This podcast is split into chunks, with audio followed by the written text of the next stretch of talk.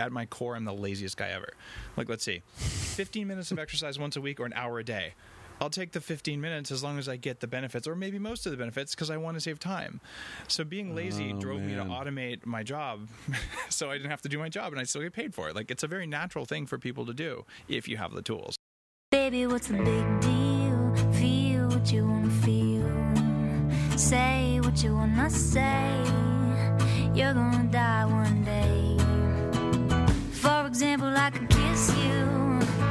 just because I want to. What's the difference if you turn away? I'm gonna die one day.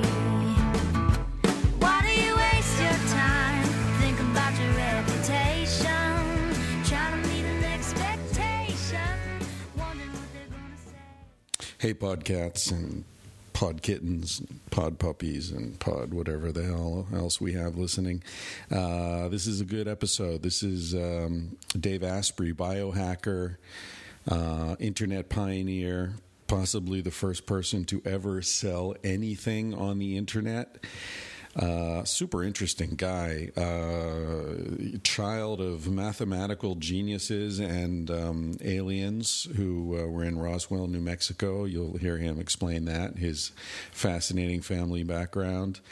Um, super, as I say, super interesting dude. He, he was. Uh, not particularly healthy as uh, an adolescent growing up, and um, because of an interesting convergence of his interests, his expertise, some people he met along the way, some economic uh, things that fell into place in a way that gave him time and opportunity to um, to investigate things. He took his own health in his own hands and started figuring stuff out, and now he's uh, helping other people figure things out. So. Uh, I'm excited about this episode. It was a lot of fun to hang out with him in his place uh, on Vancouver Island uh, recently and and uh, chat with him there. You can see my interview with him or his interview with me. I'm not sure how that works. The interview that uh, that he conducted with me on video uh, on his site, um, bulletproofexecutive.com, I think it is. But uh, if I fuck that up, just uh, Google Dave Asprey, A S P R E Y. And uh, you'll you'll find him. He's all over the place on the net. He came up with the uh, bulletproof coffee thing, which is sweeping the world so he's easy to find. Um, anyway, you can see me chatting with him, and then the next day I went back and recorded this podcast that you're about to hear. Um, all right, so let me shout out, uh, give a shout out to some various various people: Michael Stubbert, William Malloy, Don Barrett, Lucas Zilmer, and Nolan. Um, either just sent me great emails or uh, sent in a contribution, a donation uh, to support the podcast. Uh, also, tipsypilgrim.com. Check it out. It's a it's a very um, amusing website, sort of a travel blog about food and sex and just cruising around the world. Uh, interesting, good writing, good photography, very very well put together. Um, okay, what else uh, do I have to make sure? I, I I always forget shit. I feel sort of apologetic, you know, wasting your time with, you know, sponsors and all this kind of stuff. But the truth is, you know, it's important, and uh, you know, I I, I shouldn't uh, feel apologetic about it. I guess you can always jump ahead if you don't want to listen to it. But I do want to say thanks to feralaudio.com. They you might be listening to the podcast through their site. Um, if not, check them out. Feral F E R A L audio.com. They've got a whole bunch of great podcasts there and it's cool. It's not a it's not a company. It's a collective of people who uh, are interested in podcasting and they uh, they they've got studio space. They do production. They sort of set the whole thing up for people who are just getting into it. They they did everything for me to get off the ground. Um, at this point I've sort of taken it over because I'm not in LA anymore. So I, I have to do it myself. But um, but they're great. It's it's cool. They share the money, and and uh, I just got a great T-shirt from them. Anyway, feralaudio.com. Of course, uh, some of you are listening to this through iTunes. Uh, if you are and you're you're a fan, you like the podcast, you can always leave a comment there, uh, ratings. I think there are like 200 people who've taken the time to leave a rating, uh, some ratings there, and I really appreciate it. You know they always say the comment sections are like you know I never read the comments because they're so full of trolls and nastiness. But so far, at least, and I hope I don't you know knock on wood here. Uh, so far, the comments have been uh, incredibly kind and generous. I, I really appreciate that. Um, if you want to get uh, t-shirts, we've got uh, Sex at Dawn, those funky Sex at Dawn t-shirts. You can always order them through my site, chrisryanphd.com. Uh, there's a, an order form right on there, and my mom will send them out to you. Uh, and uh, of course, we thank Sure Design T-shirts. Uh, they provide the shirts. They are super cool. You should check out their site. They they're constantly upgrading the site with new designs, and they've got a blog now that's uh, very cool. They're based in Chiang Mai, Thailand, northern Thailand. If you go to Thailand, go to Chiang Mai. A lot of people miss it because they just go to the islands. They land in Bangkok and they go south to Koh Samui or Koh, Phangan or whatever. Um, but northern Thailand is a special place. I spent about a month up there a long time ago. I rented a motorcycle and rode all around the what's called the Golden Triangle, where Burma, Laos, and uh, Thailand meet. Had some very interesting experiences. Nearly killed myself several times. Um, I hadn't ridden a motorcycle in years, and I was, you know, young and stupid, as opposed to old and stupid, which is what I'm becoming. Uh, but uh, one time I, I was on that trip, I was cruising along. It was late afternoon, the sun was setting, and I came around a turn, going a little faster than I should have been, probably, but I was, you know, feeling. feeling what you feel when you're 28 on a motorcycle in northern Thailand. And I came around a corner, and standing in front of me, blocking the entire two lane road, was an elephant. Uh, I was at a 90 degree angle. It was crossing the road. I slammed on the brakes. Of course, on a motorcycle, when you slam on the brakes, you have to be careful not to slam them on too hard because you lose all control and you put the bike down. So I was, you know, stopping as fast as I could stop without locking the wheels. And I came to a stop about three feet away from the elephant.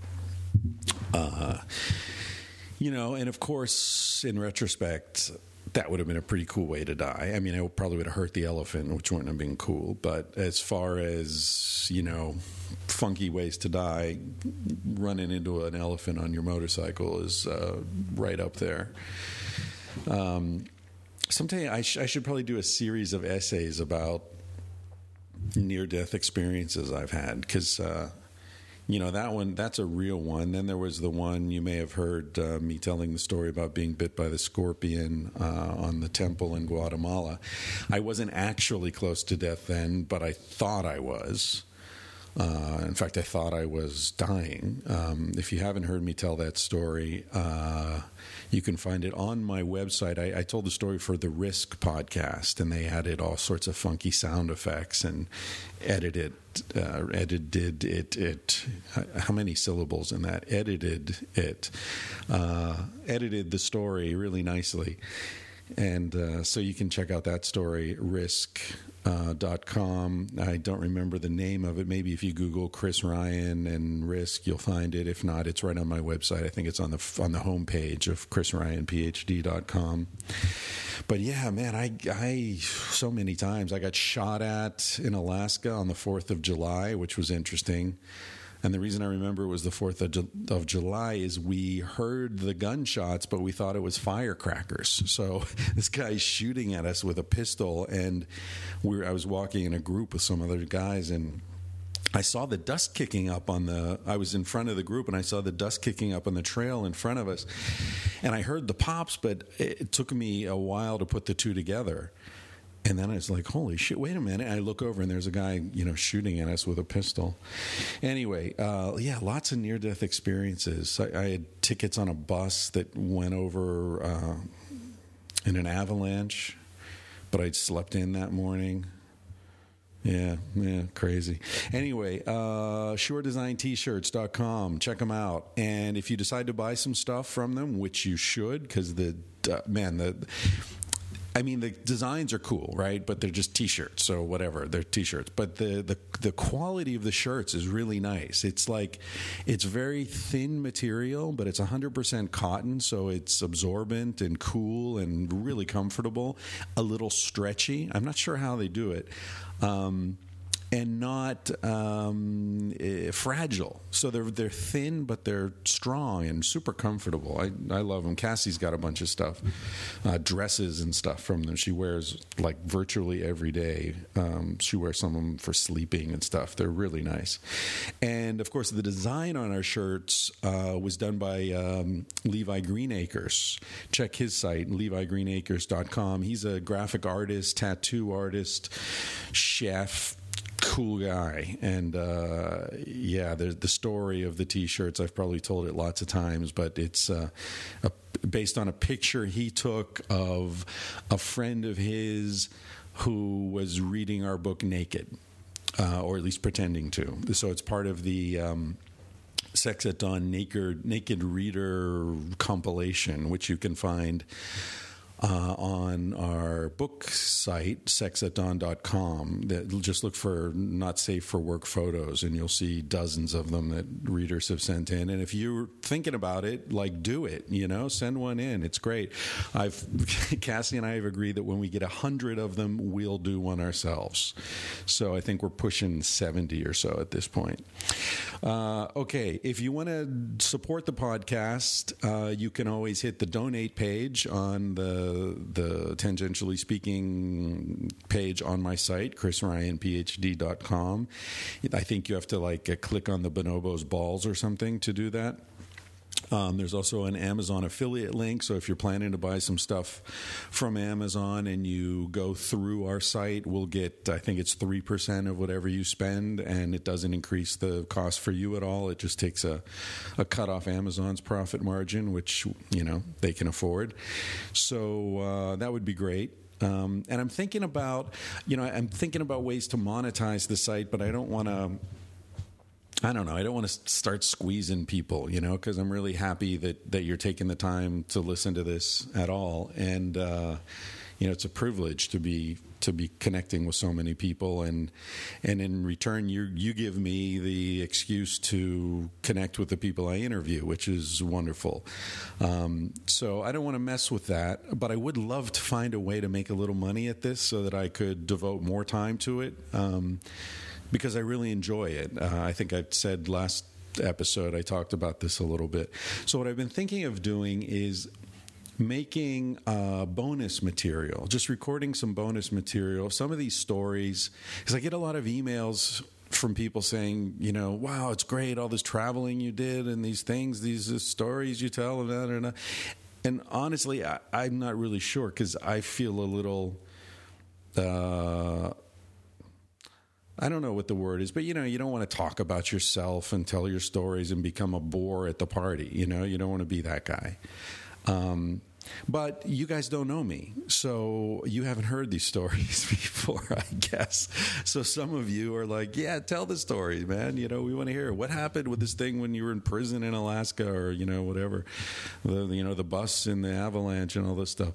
So I was thinking, what I might do is just record some stories, uh, more personal stuff. Um, you know, some sexual adventures and non-sexual adventures, and you know, bizarre criminal enterprises that I have been um, privy to, if not involved in personally for the NSA and others who are listening to this.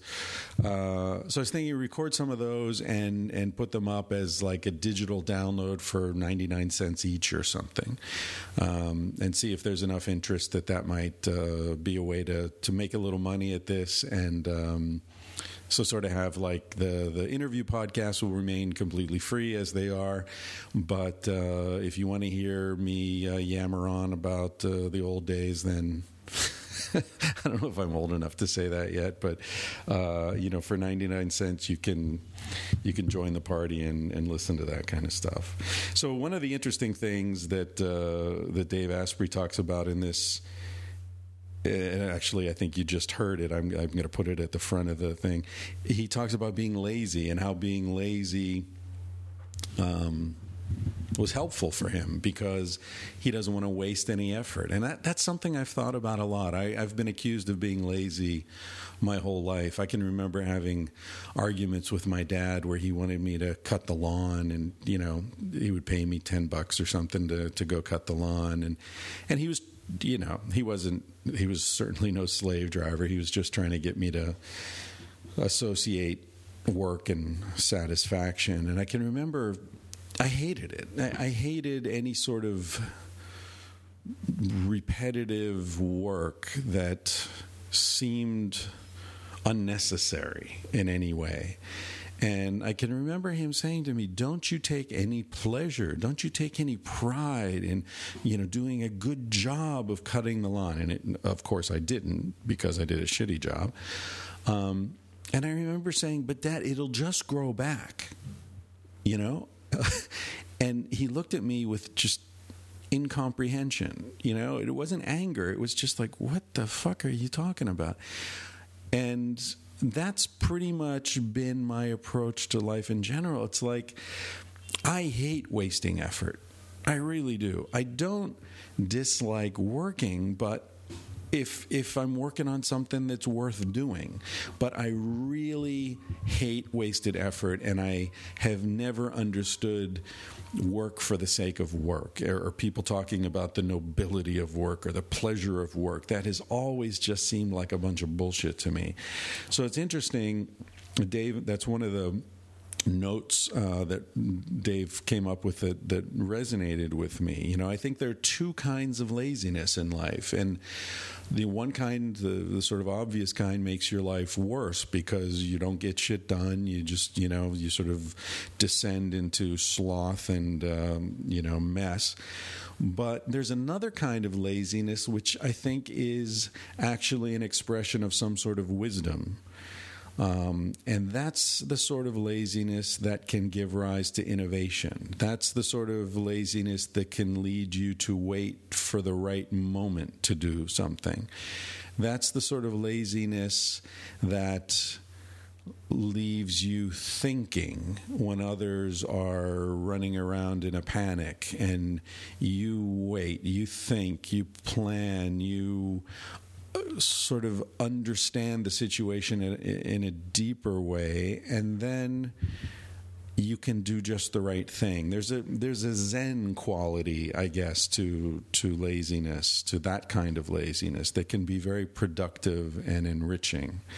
Um, so I think I don't know. That's something I think about a lot, and uh, maybe it's like so many things in my life. Maybe it's just an elaborate justification for my psychological deficiencies. We'll never know. That's for you to decide. Anyway, I hope you really enjoy this podcast, uh, and I think I'm gonna I'm gonna play you into the podcast with studio outtakes of the Beach Boys. Uh, which I think illuminate a little bit of what I was just trying to say about laziness and simplicity sometimes being richer than uh, than a lot of noise. There's there's a beauty in simplicity and spareness. So here's a Zen rendition of the Beach Boys. Thanks. One, two, three, four.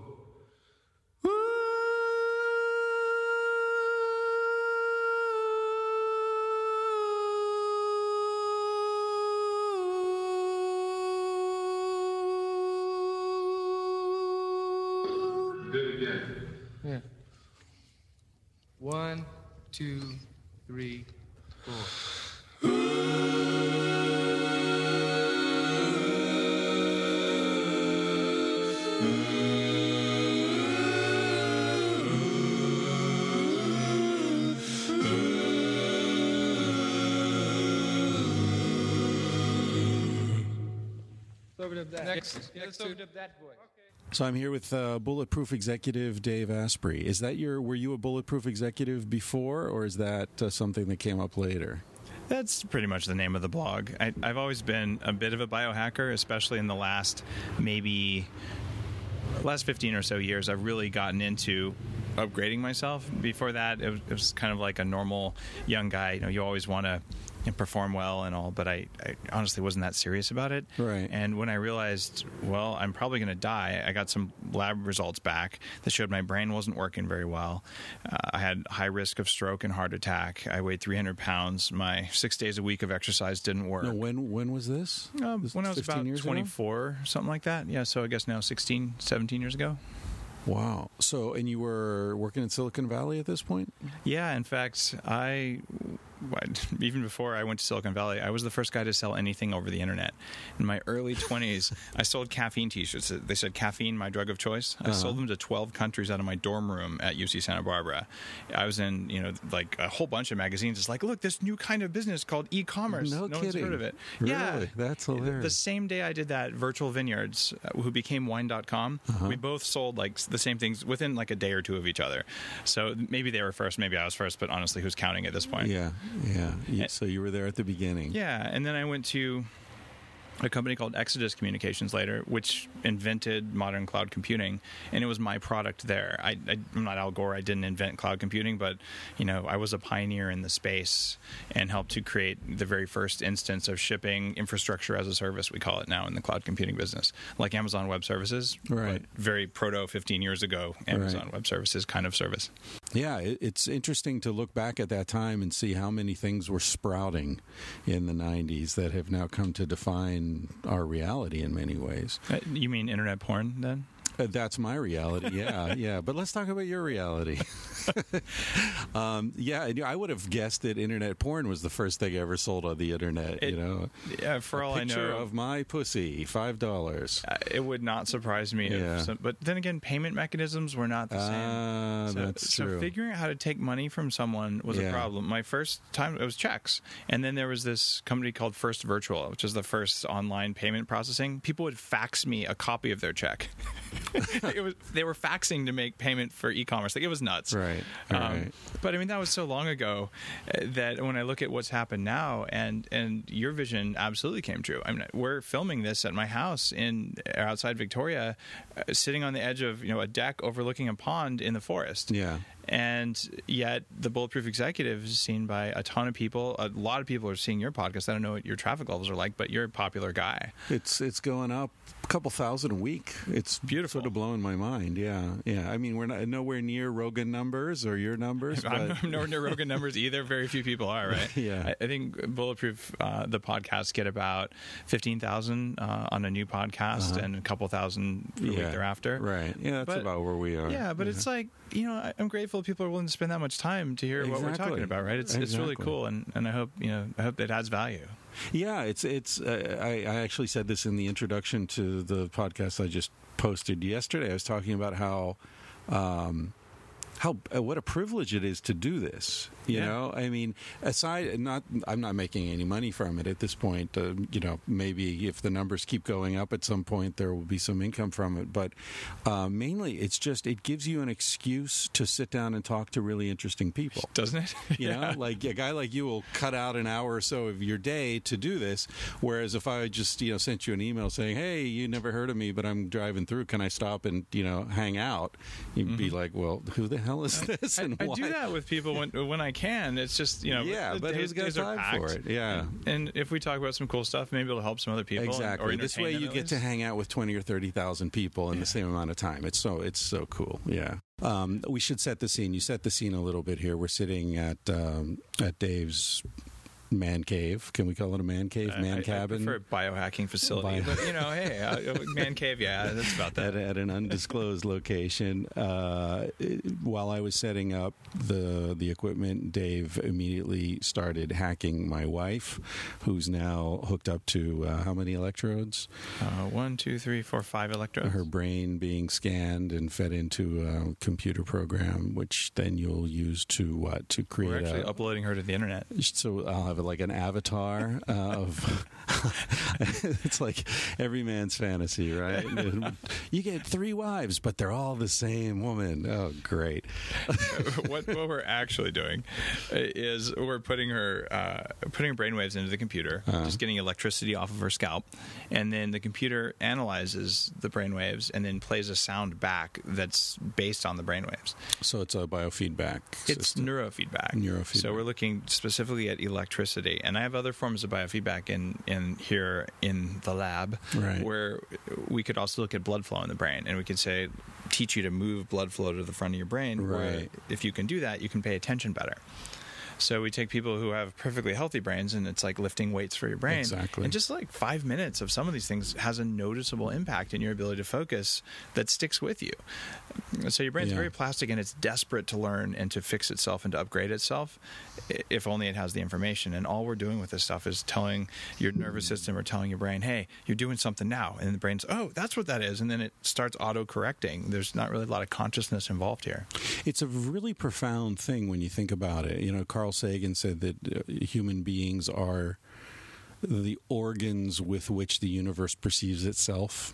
You know, That's a great quote. Well, I'm paraphrasing Yeah. it, but uh, I'm sure he said it better. But you know, that's the idea. And what you're essentially talking about with this, uh, what would you call it, neurofeedback? Yeah. is allowing is giving the brain uh, tools to become aware of itself Perfectly on a put. deeper level, right? I, I started to tell you, and then stopped when, when you were setting up the the electrodes on Cacilda. When I was, uh, I must have been 12, 12 years old. I was living in Beaver Falls, Pennsylvania, near Pittsburgh. And uh, summer came around, and I really wanted to be a psychologist. I, I was determined to be a psychologist. I was recording my dreams at night and reading all these books. I was particularly interested in parapsychology and ESP and telepathy and all those sorts of things. I was studying martial arts. I was like very sort of. Um, uh, a little bit uh, out off off the reservation. I mean, if if my parents had been different kind of people, I could have been like in serious psychotherapy or in a hospital or something. I was pretty Right. strange kid. Um, but anyway, I decided I needed a job for the summer, right? So rather than you know work in a gas station or McDonald's or whatever, I started. I got out the phone book and called all the psychologists just one after another telling them i'm you know my name's chris. I'm Wow. 12 13 whatever i was and i'm looking for a job you know or maybe I, I sent them a letter. I don't remember where there's a letter or phone call. Anyway one guy everybody ignored me of course but one guy wrote back and said why don't you come down? I I don't have a job for you, but come down and I'd like to give you a tour of the place. And he was the chief psychiatrist at a mental hospital. Wow. And so, yeah, the guy took me, me and my mom took me, took us all around the this big hospital, down into the basement where they did the electroshock therapy. You know, showed us how they put the rubber thing in, in your mouth and that whole thing. It's kind of scary when you're 12. Yeah, yeah, and this was '74, right? Which is about when One Flew Over the Cuckoo's Nest Yeah. came out. I'm not sure exactly when that was, but somewhere in there. Um, so electroshock therapy was not uh, did not have a good reputation at that point. They were still using it to try to cure gay people and stuff. Um, but then he took me up to his office and he said, "This is the stuff that really interests me." And he had a biofeedback machine. Wow. And he, I said, "You want to try it?" I said, "Yeah." So he hooked me up with this, this thing. My mother went away because we were there for about an hour. She went to the cafe or something, and I remember it had electrodes like what you've got on Cacilda there.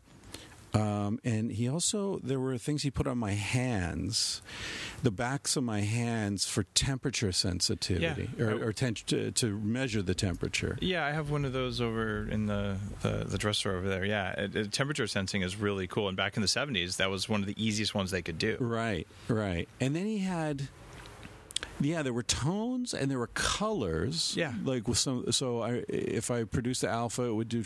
And then he had this other thing. He hooked it up to a. Um, like a train, uh, the you know, like the trains they put around the Christmas tree and wow, stuff. that, that guy was seriously hardcore for 1974. Yeah, yeah.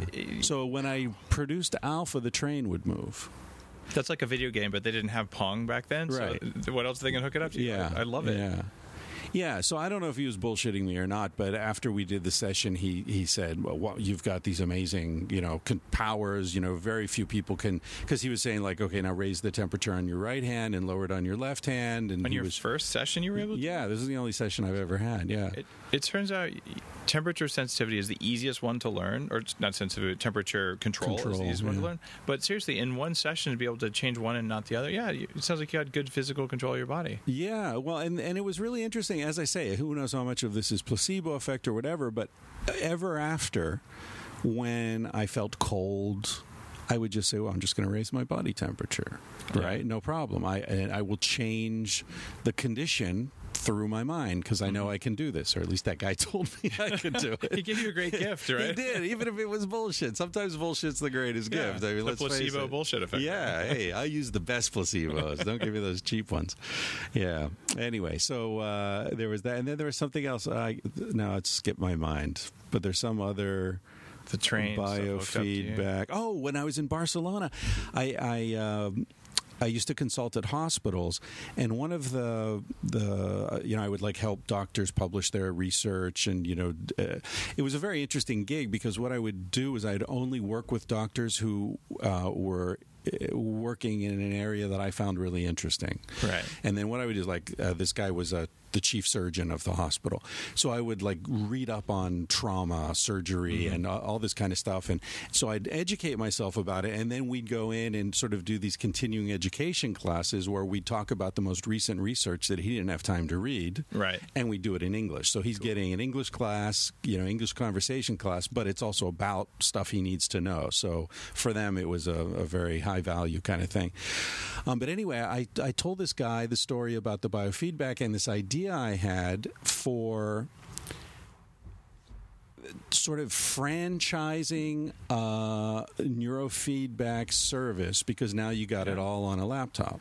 So instead of him having to come into the office, I'll come to the hospital and sit down and do sessions with surgeons directly before they go into surgery. That's huge.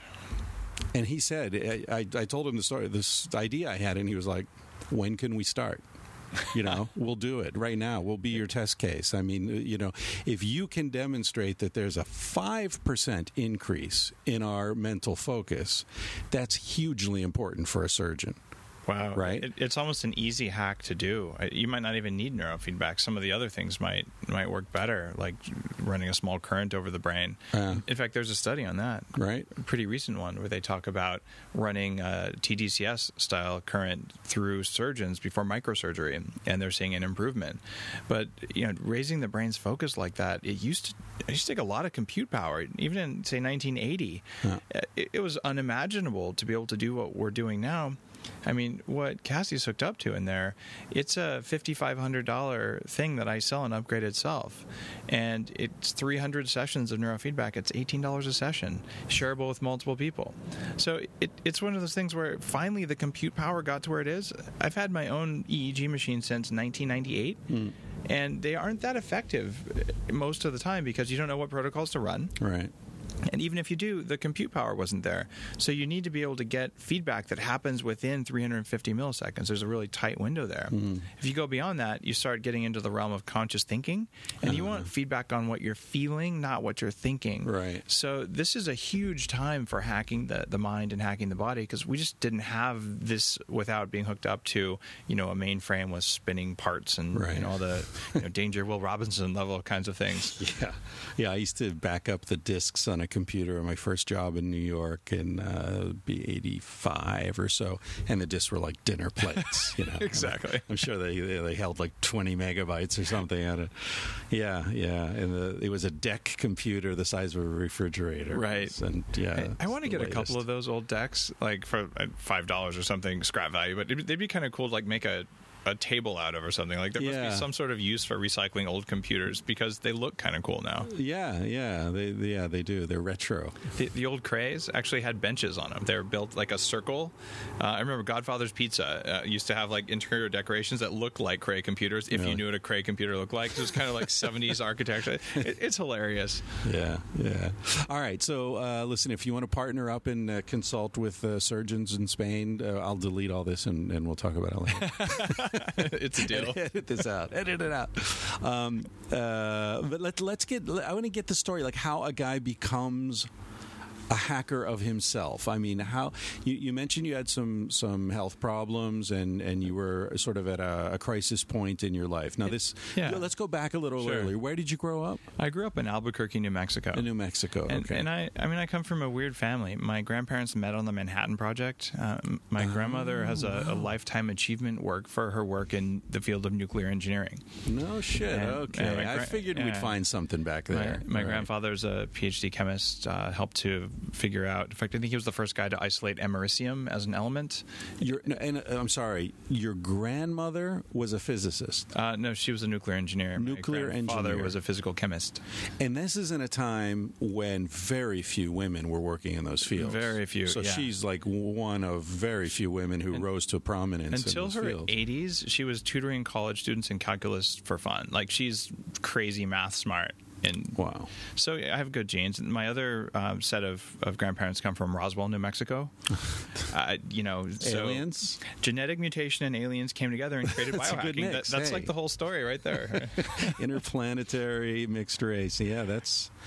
Wow, that's amazing. That's, that's very interesting. So wait, your others, your other grandparents are from Roswell, Yeah. but they settled there. They're I European. know they. I think were they born? Yeah, they were Belgian, but they've been living there for you know of the vast percentage majority of their lives, right? Right, right. Uh, so like you know, my mother grew up in Roswell, New Mexico, went to Goddard High School and all that. It's Really? just just like the TV show, pretty much. And and is your father in engineering or Uh, he worked at Sandia National Laboratories. oh, so, he's also a physicist, mathematician, something. Uh, IT. So he did basically large scale group collaboration work. wow. Okay, all right. Well, I'm glad I asked. They also Yeah. owned a gold mine, though. So I, I grew up literally. I had my first computer when I was eight. Before DOS was created, it was called CPM. Uh-huh. Uh, and now get this: my mom was the first employee at the company that became Microsoft. She was a half-time secretary. She worked with uh, Ed Roberts and Bill Gates, uh, which is Before they were giving out shares of to course, secretaries. of course. But Ed Roberts, one of the original founders of Microsoft, he bought my crib, so I'm tied in with these old school guys. I, I don't know Ed from a hole in my head right now, Right. but you know, that, at least that's what she tells me, and you know, she's telling me the truth. So it's kind of funny. You know, they started in Albuquerque and moved to Seattle to Oh, avoid taxes. A couple years later, they used to be called MITS. So it's kind of funny. I have this weird, like, you know, I, I was whatever one year old or something, Yeah. um, but this weird kind of IT, you know, Silicon Valley connection. Maybe it's genetic. Yeah, yeah, hell of a pedigree. I mean, but it's all you know, kind Yeah. of kind of interesting, but not that particularly impactful. I don't think. Yeah, yeah. Uh, and then I was kind of fat growing up. I, I was always overweight, and I had these these uh, nosebleeds like ten times a day. Just I was just used to it. My nose would always bleed. Uh, it made dating kind of hellish. and then Yeah, and of course I was fat, and I had just a lot of attentional issues. I, I was a reason a reasonably good student, but I'd fall asleep in every class all the time. I was just constantly sleeping, and the teachers would yell at me. And I'm like, I have an A in your class. What's your problem? And I go back to sleep. So you weren't sleeping to be a dick. You were sleeping. Couldn't stay awake. I never stayed awake in a class. I didn't know how to do it. Was it a response to stress? I don't. I'm sure some of it was that, and I know a lot about how my nervous system got wired the way it is now. But uh, part of it is that my eyes, I, I learned in the course of hacking my body, they don't team up as well as they should.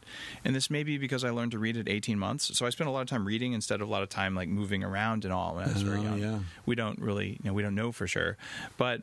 So my brain gets stressed, especially under fluorescent lights. And there's a lot of kids with ADD or even autism who have this problem. So these really cheap fluorescent lights are putting up everywhere that are bad for all humans, not just ones with ADD. But um, these things, for me, after about 15 minutes, they trigger an eyes open, whole brain alpha state. So using my EEG machine, you can see it coming. I'll feel it in my stomach first. I feel a blip, and as near as we can tell, it's probably what you'd call a silent migraine. There's no pain, but like I'll drool on myself, and I feel like I'm asleep, but I look like I'm awake half the time. And this had plagued me for years, and now I know what it is. And you'll you'll see me wearing orange glasses on a lot of my interviews. including the one we did yesterday. Oh, that's right. Yeah, in fact, yeah. come to think of it. So if I'm looking at a fluorescent light or a bright light source, particularly in one part of my visual field, after a while, it's going to turn my brain off. So I'll be dead tired and dragging by the end of the day, or I can feel completely awesome with as much focus as I want all day long. For me, the color of the lenses matters if I'm going to be in hmm. certain lighting conditions did I ever know this? No. I used to think when I went to the mall that I would just like feel tired because the air was bad, or just because I would feel guilty because like, well, I just don't like going shopping with my wife. Sorry, like you know, I'm not a very good husband. No, there's the environment has a really specific effect on the body, and I started becoming aware of this when I started tracking my cognitive function. Uh-huh. The reason I got worried about this is that I decided I was I had three knee surgeries by the time I was 22. I have no ACL because of the weight. because not really because of the weight, because of inflammation and because of adrenal dysfunction. It, it Uh, turns out the if chronic inflammation. my surgeon had just said, Dave, stop eating the foods that make you inflamed, right. and you know maybe change a few lifestyle things, and you'll be fine. It'll take two months. He would have saved me an awful lot of pain and suffering, and I'd still have an ACL. As it was, though, you know, I, I was wrecking my body. I didn't know what I was, you know, how to. There's no manual for for the body, Right. and I also had these chronic sinus infections and strep throat. So I was on antibiotics every month for 15 years. And you're in a part of the country that people go to to avoid sinus infections, right? I was Dry, until I was 16. I lived out there. Yeah. Yeah, that's supposed to be good Yeah, for, it's, for that kind of thing. supposed to be. It, it turns out, in retrospect, I know what happened. I lived in a fully finished basement in a nice house, but it had been flooded before we bought the house. There was Ah, water fungus. damage behind the paneling. I had every symptom of stachybotrys, including the inability to focus, including the nosebleeds, which Oh, are a dead giveaway. Stachybotrys? It's one of the really nasty toxic molds that affects your brain function. It, it creates Ah. poisons in the air that affect you at very, very trace amounts. It's also tied to chemical sensitivity in people. Right. And I would get bruises. Like I would just bruise for no reason. I was always bruised and I couldn't tell you why. And what was going on is my body was taking every bit of vitamin C in my diet and using it to try and save my liver from these toxins instead of to build good capillaries. Oh, man. So it, it's it's pretty amazing. And now that I've done all this biohacking, I, I know a lot more about the way I'm wired than the average person. And I can tell you, I have a genetic um, expression or a, just a gene that is common in about 28% of humans. And for us, this 28%, if we breathe toxic mold, our bodies don't know how to excrete it. Like we we're optimized to recycle our bile, which is a great adaptation for living in times of, of varying dietary availability because bile is very expensive to produce. So if you you mm. have periodic famines, the ability to recirculate bile may save your life. I'm also a rapid clotter, which means that in periods of warfare, I'm going to survive the arrow stick and you may not unless you have the same thing because I'll, I'll clot. Well, the combination of recirculating bile, where these poisons come in when you breathe them, recirculating those poisons so they keep poisoning you, and then having rapidly clotting blood, which responds to the poison, equals bad news for your health. So I had this growing up. Uh, This was a big contributor to my obesity, but so was the standard American diet and all these Of other course. things. So, so, not knowing any of that, I'm like, okay, I'm a reasonably smart guy. Um, you know, I studied computer science. I studied information systems. I'm in Silicon Valley. I've got my first quote, you know, real job, and I'm at a company called 3Com, one of the pioneers of the networking business. They sold to Dell a few years ago, but at the time it was 3Com or Cisco who's going to win. Well, we know who won. 3Com like sponsors Candlestick Park. It They were- became 3Com Yeah. Park. Yeah, I was there Uh, when that happened. Uh, Ed Benhamou, the, the CEO at, at 3Com, pioneered the whole concept of paying money to sponsor the name of a park. So he was- Ah, right. I, I'm still mad at him for doing that because honestly, like, how do you know the name of the park when it used to be Staples Park? Now it's like you know whatever Office Depot Park. And you're like, Yeah. who cares? Yeah, who cares? Anyway. And Candlestick was such a nice name. yeah, you it, know, it was a, it was, yeah. We shouldn't have desecrated Candlestick that way. Yeah, yeah. Anyway, back, back to your Yeah. story. So you're at you're at 3Com. You studied information technology in college. First, I studied computer science, and after four years of that, I quit because I, I'd started a company selling T-shirts online, and they couldn't even spell internet in my in my computer science program. It was all about like big scale compute stuff, uh, and I wanted to know like what do you do with this? Like like what's the hands-on application? So I went to uh, California State University and I studied information systems at a laboratory that Gallo had just given them a million dollars. So I set up Oracle. I did all these like really cool big IT things, and I started my career in IT. And soon I realized IT was a huge waste of time because we were doing the same things over and over, and I wanted to automate that because I'm at my core, I'm the laziest guy ever. Like, let's see, 15 minutes of exercise once a week or an hour a day. I'll take the 15 minutes as long as I get the benefits, or maybe most of the benefits, because I want to save time. So being lazy Oh, drove me to automate my job, so I didn't have to do my job, and I still get paid for it. Like it's a very natural thing for people to do if you have the tools. I- I'm becoming a big fan here. I mean, the more you talk, the more of a you're touching on all these things that I'm a huge fan of: laziness, right, and transforming your suffering or challenge into knowledge, and there, and then taking that knowledge to help other people. I mean, that's kinda my story. That's the Yeah. path. Yeah, that's a great story. I mean, you hear that same story told by so many different people. I, I was just writing in. Um, in the introduction of this book I'm working on about how. Uh, you know, I, I opened the book in the preface. I don't know if this will make it to the final version, but but I thought I'm just going to lay all my shit on the table because Good for you. everybody's got an agenda. So here's my agenda, right? I'll start with that, right? And I in in explaining it, I talked about how you know I used to be really disappointed when I heard that um, you know Hemingway was uptight about that his penis was too small, and that's why, yeah, and yeah, he complained about it to F. Scott Fitzgerald, who shared it with the world. Um, but uh, you know, or Nietzsche was was sickly and chronically ill, and so he sort of compensated and came up with the Ubermensch, you know, Yeah. concept. And People accuse me of that all the time. By the way. right well but see the thing is i mean if you're if you're upfront about Yeah. it it it's not hypocrisy Not at it's like okay yeah i faced these challenges here's how i overcame them and that informs what i've got to offer the world of course it does you know what else do i have Yeah. you know you're not gonna you're not interested in the shit that came easy to me that's not of value to you Mm-hmm. so yeah i'm I, I i'm resonating with what you're saying here anyway i'm sorry i interrupted you for that little tirade Not at all. It, it, that's, that's what i do the, the the idea of you know the Ubermensch and, and the whole Nietzsche thing. Yeah. it- yeah, my motivation, and, and I try and say this, maybe I don't often enough, is that people hear they say, "Dave, you made six million dollars when you were 26. You know, you're you're a rich asshole." I mean, they, they just hear that and, and like it, they don't necessarily say that, but they think it like he's one of those he has more than me, blah blah blah. And it's like, no, okay, I suffered more than the average person because when I was doing that, like I weighed 300 pounds, I I literally had a hard time focusing, and I realized that I couldn't pay attention at 3Com. I couldn't at the end of the day came, I didn't even know what I did with half the day.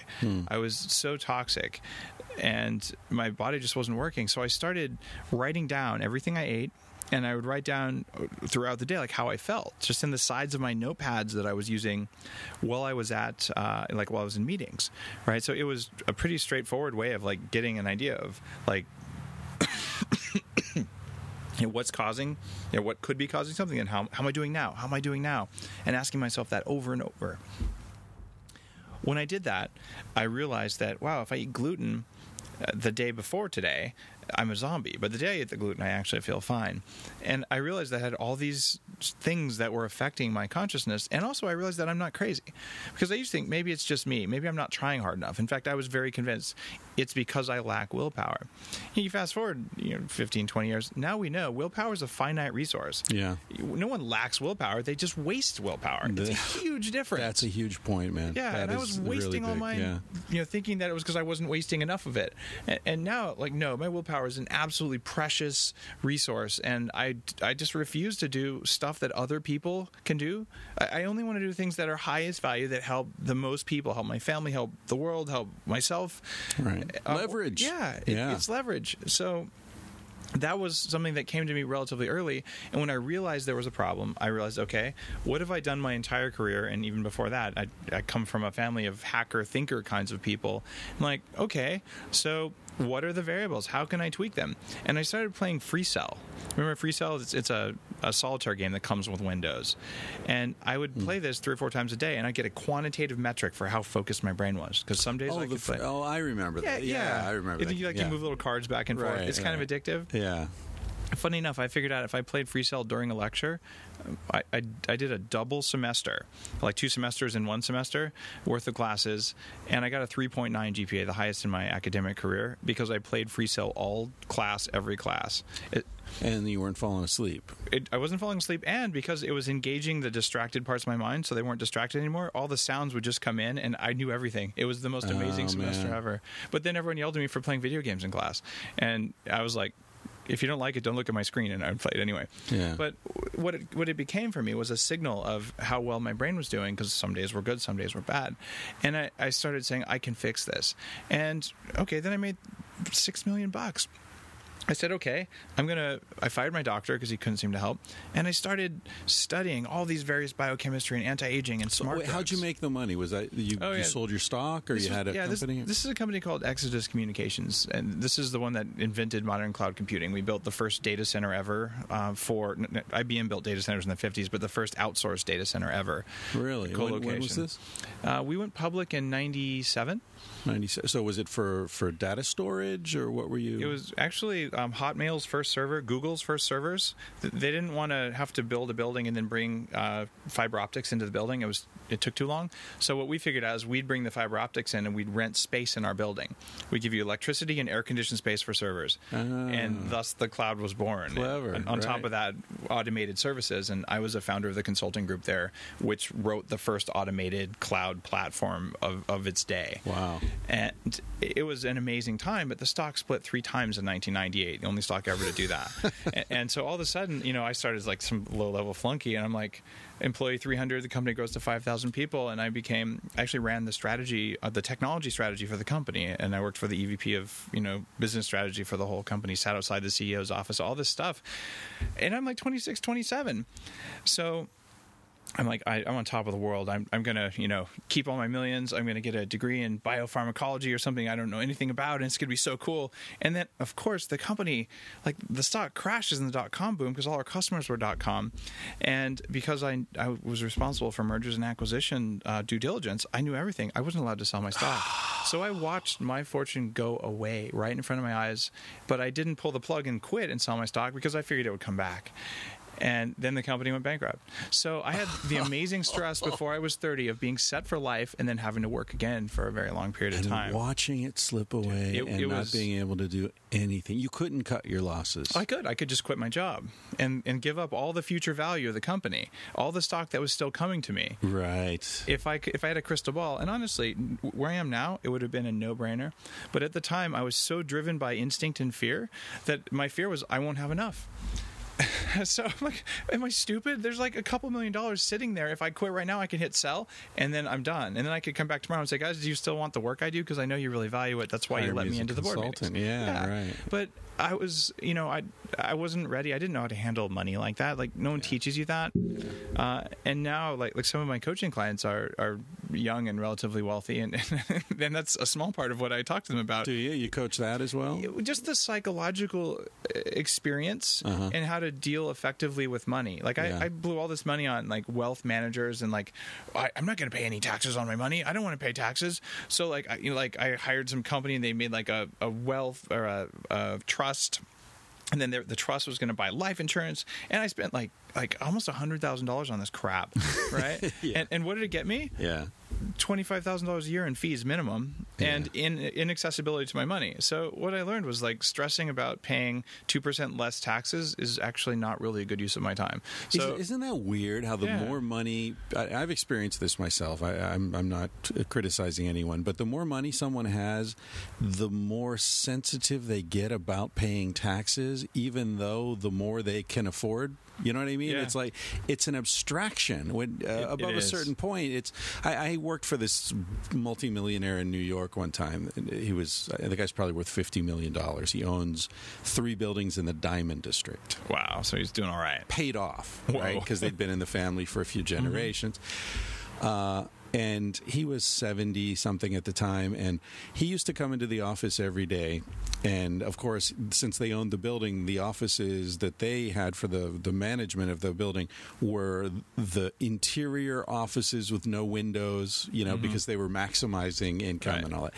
He would sit at this windowless office behind his desk with these big um, jars of hearing aid batteries because he had a company that that did recycling hearing Mm-hmm. aid, getting the precious metals out of some hearing aid batteries.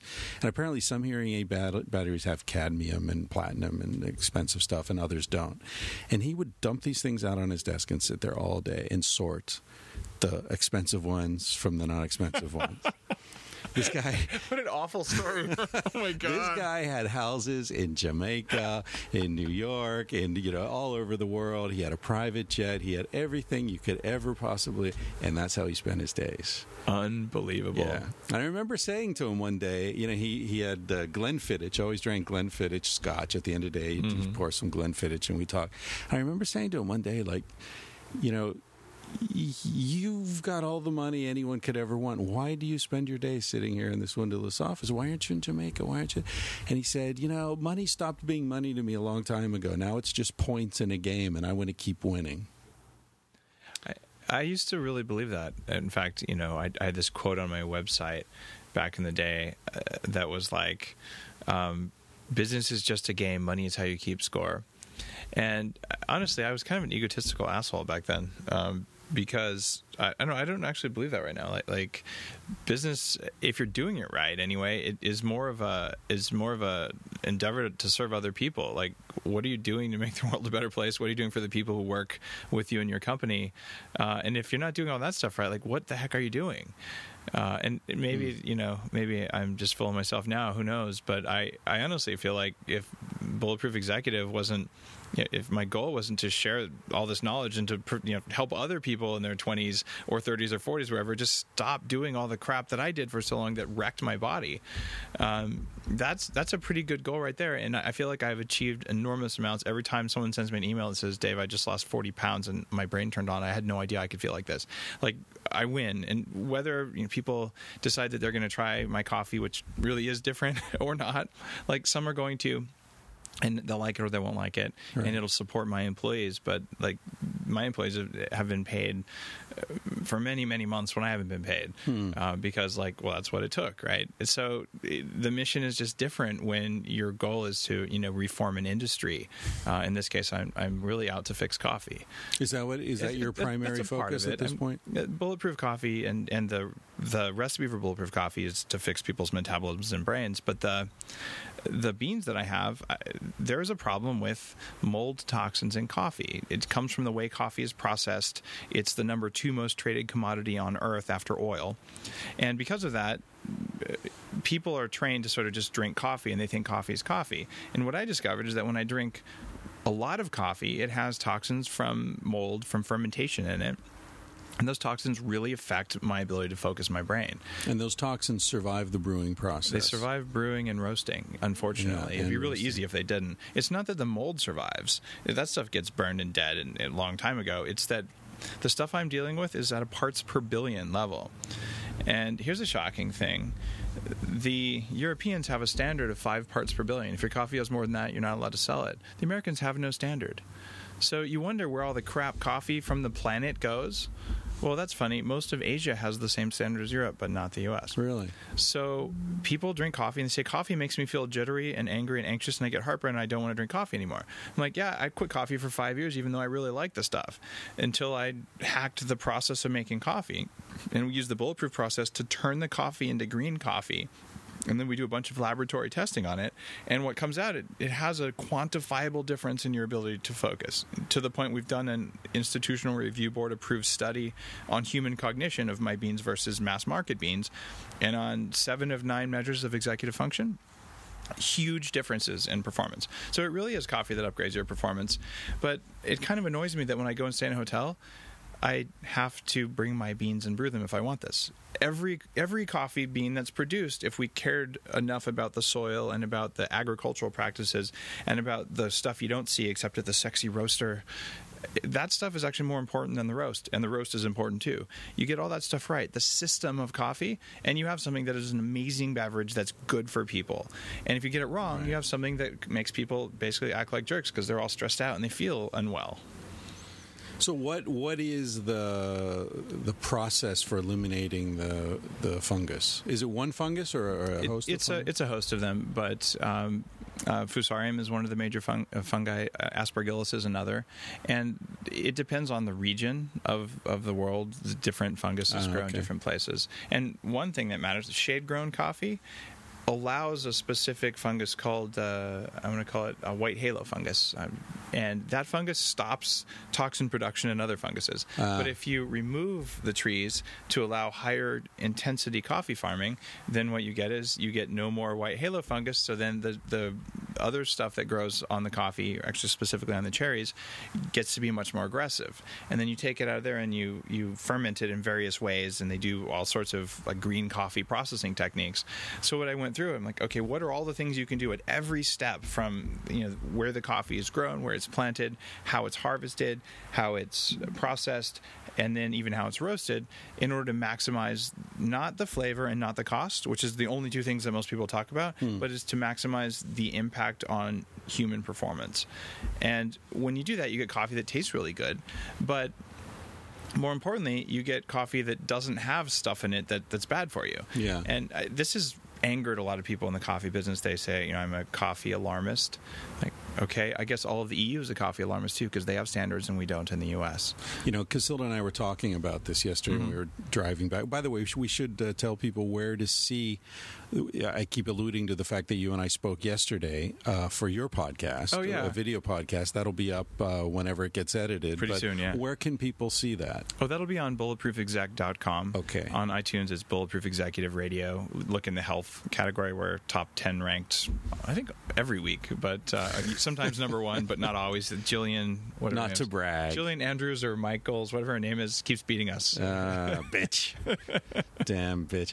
Um, uh, what the hell was I saying? Oh, Cassie and I were driving home yesterday, and, and she, uh, you know, as most listeners know, Cassie's a doctor. She Yeah. grew up in Africa, and and she was like, "Well, that guy's really interesting. He has interesting books. He really knows his stuff, doesn't he? Is he a doctor?" I said, "I don't think he's a doctor, but he, he does all this biohacking." I was explaining what that was, and and we talked a little bit about the little I knew about the bulletproof coffee and the fungus and all that. And she was like, "Yeah, that's he's he's definitely right." And I said, "But wouldn't the the brewing process? No, because the fu- the can live through that stuff, and then there's dampness, and they recreate." And Ooh, she and she went through this whole thing because she in Mozambique, there's a huge problem with fungus in peanuts. Oh yeah, so of course in Mozambique they have major problems in corn too. Yeah. like the percentage of people in the third world who are dying years early of very painful deaths because of Liver, toxins in corn and coffee and peanuts. Right. Oh my god, it, it's it's horrifying. When apparently it's a it's an issue here too. I mean, my father eats peanuts constantly, thinking are the it's healthy, and Yeah. he had liver cancer. You know, and- there's a there's a serious connection there. Yeah. Does he have Alzheimer's by any chance? no, not yet. So the, the other thing about peanuts, the reason that they're not on the bulletproof diet, is that they're high in, in lectins, this kind of protein that can penetrate the gut and stick to various tissues in your body. Uh. But they have a very long chain fatty acid in them that doesn't fit well in your cell membranes. People with Alzheimer's disease tend to have a much higher percentage of very long chain fatty acids in their brain. So you're like, okay, whack the brain, whack the liver, and then cause inflammation because of lectins. Like I'm pretty sure peanuts, like they're a lot better than dying, no doubt about it, and they're actually better than canola oil. Uh, but mold is a problem, and uh, man, it, it's it's really scary when you go to an agricultural based uh, environment like that where you don't grow your own food, Right. Because it's you know for most people it's not an option. Uh, then all of a sudden you get these big companies and they say, "Oh, "I'll buy hundred thousand pounds of peanuts," and they mix them all together. And it used to be either you ate from a spoiled crop or you ate from a clean crop. Right. If you ate from the spoiled one, you got sick and you recovered. But when you eat mass market stuff like that, that's industrial processed. Every day you're getting some mold and some non-mold. Yeah. So you have like a baseline chaos level of mold that never goes away. And I'm certain that some percentage of especially psychiatric problems as well as systemic inflammation that's just seems intractable, it's caused by impurities in our food supply that come because we're designed for an on-off kind of toxin level, not chronic background toxin because it raises our stress levels. It's like stress. Yeah. You know, we're, we're evolved for acute stress episodes, not chronic Yeah. stress. Yeah, yeah. Uh, great historic example of what you're talking about uh, fungal contamination of the food supply leading to all sorts of cultural things. Medieval Europe and the witch burnings. Oh, yeah. You know, the, the ergot that Saint was Elmo's growing in. fire. Yeah, yeah. Uh, amazing, amazing. Somebody, I don't remember who it was, but what, 20 years ago or so, went Mm-hmm. back and looked at the years in which lots of witch burnings took place. The year before that, there had been a lot of rainfall. And when there's a lot of of rainfall, the rye supply after it's harvested is stored, but it's very damp, and it provides the conditions for the growth of ergot, which is the mm-hmm. you know LSD essentially. So everyone was tripping their faces off because that stuff went into the bread supply, and that's when everybody started seeing witches and burning and going nuts. What I want to know is how come we can't see witches all the time unless we're eating that? I, I see witches. I, I, yeah, yeah. They must be there because they're there. They're there. Yeah, they're exposed. Those invisible finally. witches. We'll go get They're the worst kind. yeah, you just. Uh, I'm going to get in trouble with the witches. I'll get angry emails from a coven. you know. I, I will let you know the island on which you're standing right now has the highest concentration of Wiccans of anywhere on the planet. really? So they're actually surrounding us right now in their invisible. Careful cloaks. what you say. They can hear us. It, it's true. It's it's a, a thing I learned after I moved here. It's, it's kind No of amazing. Though. Yeah. Well, you know, you can you can see how the Pacific Northwest would be a very um, spiritual kind of area. There's Yeah. a, a lot of secret, a feeling of secrets and hidden worlds, and You've got and a lot the- of mushrooms growing up here Oh too. heck yeah. And and you've got the you know the sort of the forest. You know we're surrounded by old growth cedars right now, but uh, it's it's just a little bit wet and, and sort of sheltered. And the island particularly, there's a lot of spiritual stuff here, like you wouldn't imagine. But like some of like there's some very powerful shamans who have this as their home office. Hmm. And there's uh, I mentioned the Wiccans and a bunch of other stuff like that. Some of the largest, in fact, in all of Canada, one of the largest um, Tibetan schools of Tibetan Bon mysticism Really? is here on the island. And like we're kind of in the country. You've been driving around, so we're 45 minutes from the airport, but it's pretty rural. Yeah. And you would expect to find mostly you know pickup trucks and, and overalls, uh, to be honest. But instead, there's yoga studios. Yeah. and it's it's a very unusual place. I'm, I'm grateful to be living here and having access to grass fed everything. And it, it's a cool yeah, place. hey, it is a cool place. It's it's a beautiful place. We, we were just visiting friends in Vic- Victoria who moved from Spain and talking about how great it is here. And we but we all love Spain, but this is uh, you know this feels uh, getting back to to the whole biohacking and contamination and all that. This to me feels like one of the last places on Earth t- that hasn't yet been completely poisoned. It, I felt like that when we decided to move here, and we looked around quite a lot. And even in, in Canada, you look at the history of the First Nations people, and yeah, the U.S. was was pretty much not kind to the Native Americans. And I, I know where I grew up in New Mexico, in Albuquerque. You know, we, I experienced that firsthand growing up. Uh, just the effects on on you know, that society of, of what we we'd done, and Canada in much more recent times was very unkind to it, its First Nations. So just you know punishing people for speaking their own language and taking kids away and putting Taking them in orphanages yeah. and and stuff as late as the 50s and all. Uh, in fact, one instance that still just breaks my heart. Uh, they military walks in one day and, and killed all the sled dogs, every one of them for a tribe. And when you do that to a tribe. It, the society's done, and uh, even now there, there's something happening on the island that I'm I'm really upset about. I'd, I'd love it if your listeners knew about it. There's a documentary called Salmon Confidential that talks about this. But some Norwegian companies, and I have some very good friends from Norway, but for God's sake, Norwegians, like get control of your companies. Like you should Yeah. be, you should be ashamed if They're you're doing the Norwegian right now. whale killing too, aren't they? Norwegians, yeah, or is that, that- Iceland? And Norwegians do that. Uh, it's relatively limited, and I, I'm not a fan of whale killing either. But what they're doing now is they're doing the salmon farming thing here where I live. They've killed 90% of the local sockeye salmon, which are a foundational species. When those salmon die in another couple years because of 25 farms within a stone's throw where we're sitting, then the eagles will die, and the bear will die, and a whole way of life that's based around a sustainable natural resource will die. And they're doing it what to be able to grind up fish and soy pellets and antibiotics and dump them in salmon farms that are at the mouth of a river, which is the main run for salmon. So they've been hiding behind government things, and they've been preventing laboratory testing of fish. And the way we found out that it really was those was a bald eagle came down, picked up a fish from the farm, and then dropped it outside the farm where there were scientists waiting. And they, they filmed it, so we know it happened. They picked up the fish, they tested it, and it had all the European viruses that are killing the local fish. So instead of acknowledging the problem and cleaning it up, they're just they're letting this happen. So that's another strike against the the First Nations there, in that taking away uh, something that's at the core of the of the culture. But here on the island, there wasn't the mistreatment of the locals to the same extent that you had on the rest of, of mainland Canada. So it feels like that may be part of why it's a little bit more uh, of a spiritual place here. Uh, so I, I'm I'm pretty amazed at just the wide diversity of things like that. And to live two hours direct flight from Silicon Valley, where I have a lot of my network, I can go to San Francisco anytime I want. It, it's Yeah. a relatively simple thing. And the internet, we talked about at the beginning, cloud computing. All the people I work with on my blog, they're all over the place. Um, You know, different countries, all over the U.S.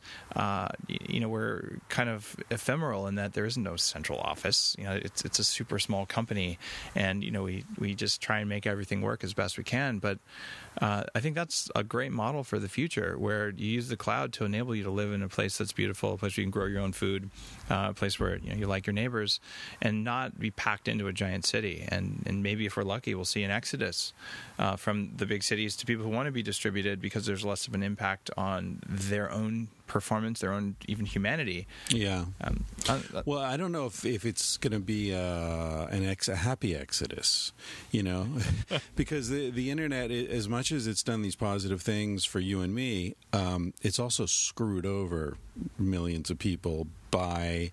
Um, by removing that sort of locality to work, right? I was reading something just the other day, I think it was in Slate or Salon, about these personal assistant mm-hmm. companies that are springing up, you know, where you don't have time to deal with all these things. And so, and so, you know, that's all internet enabled, but the people who are doing that work are, are working for like, you know, two or three bucks per task that they Yeah. complete, which, you know, if they're super efficient, might be 20 bucks an hour, no benefits, no retirement, no health care, you know, like nothing. So if you're living in the Kentucky, you know, mountains and you're paying uh, 200 bucks a month for rent, like maybe that's sustainable, but it sure as hell isn't if you're in San Francisco. No, you're not going to live in a big city if you do that kind of work. Yeah. Then again, okay, you get paid less, but you live out in the country where costs of living are low and you, you have ultimate flexibility for your time.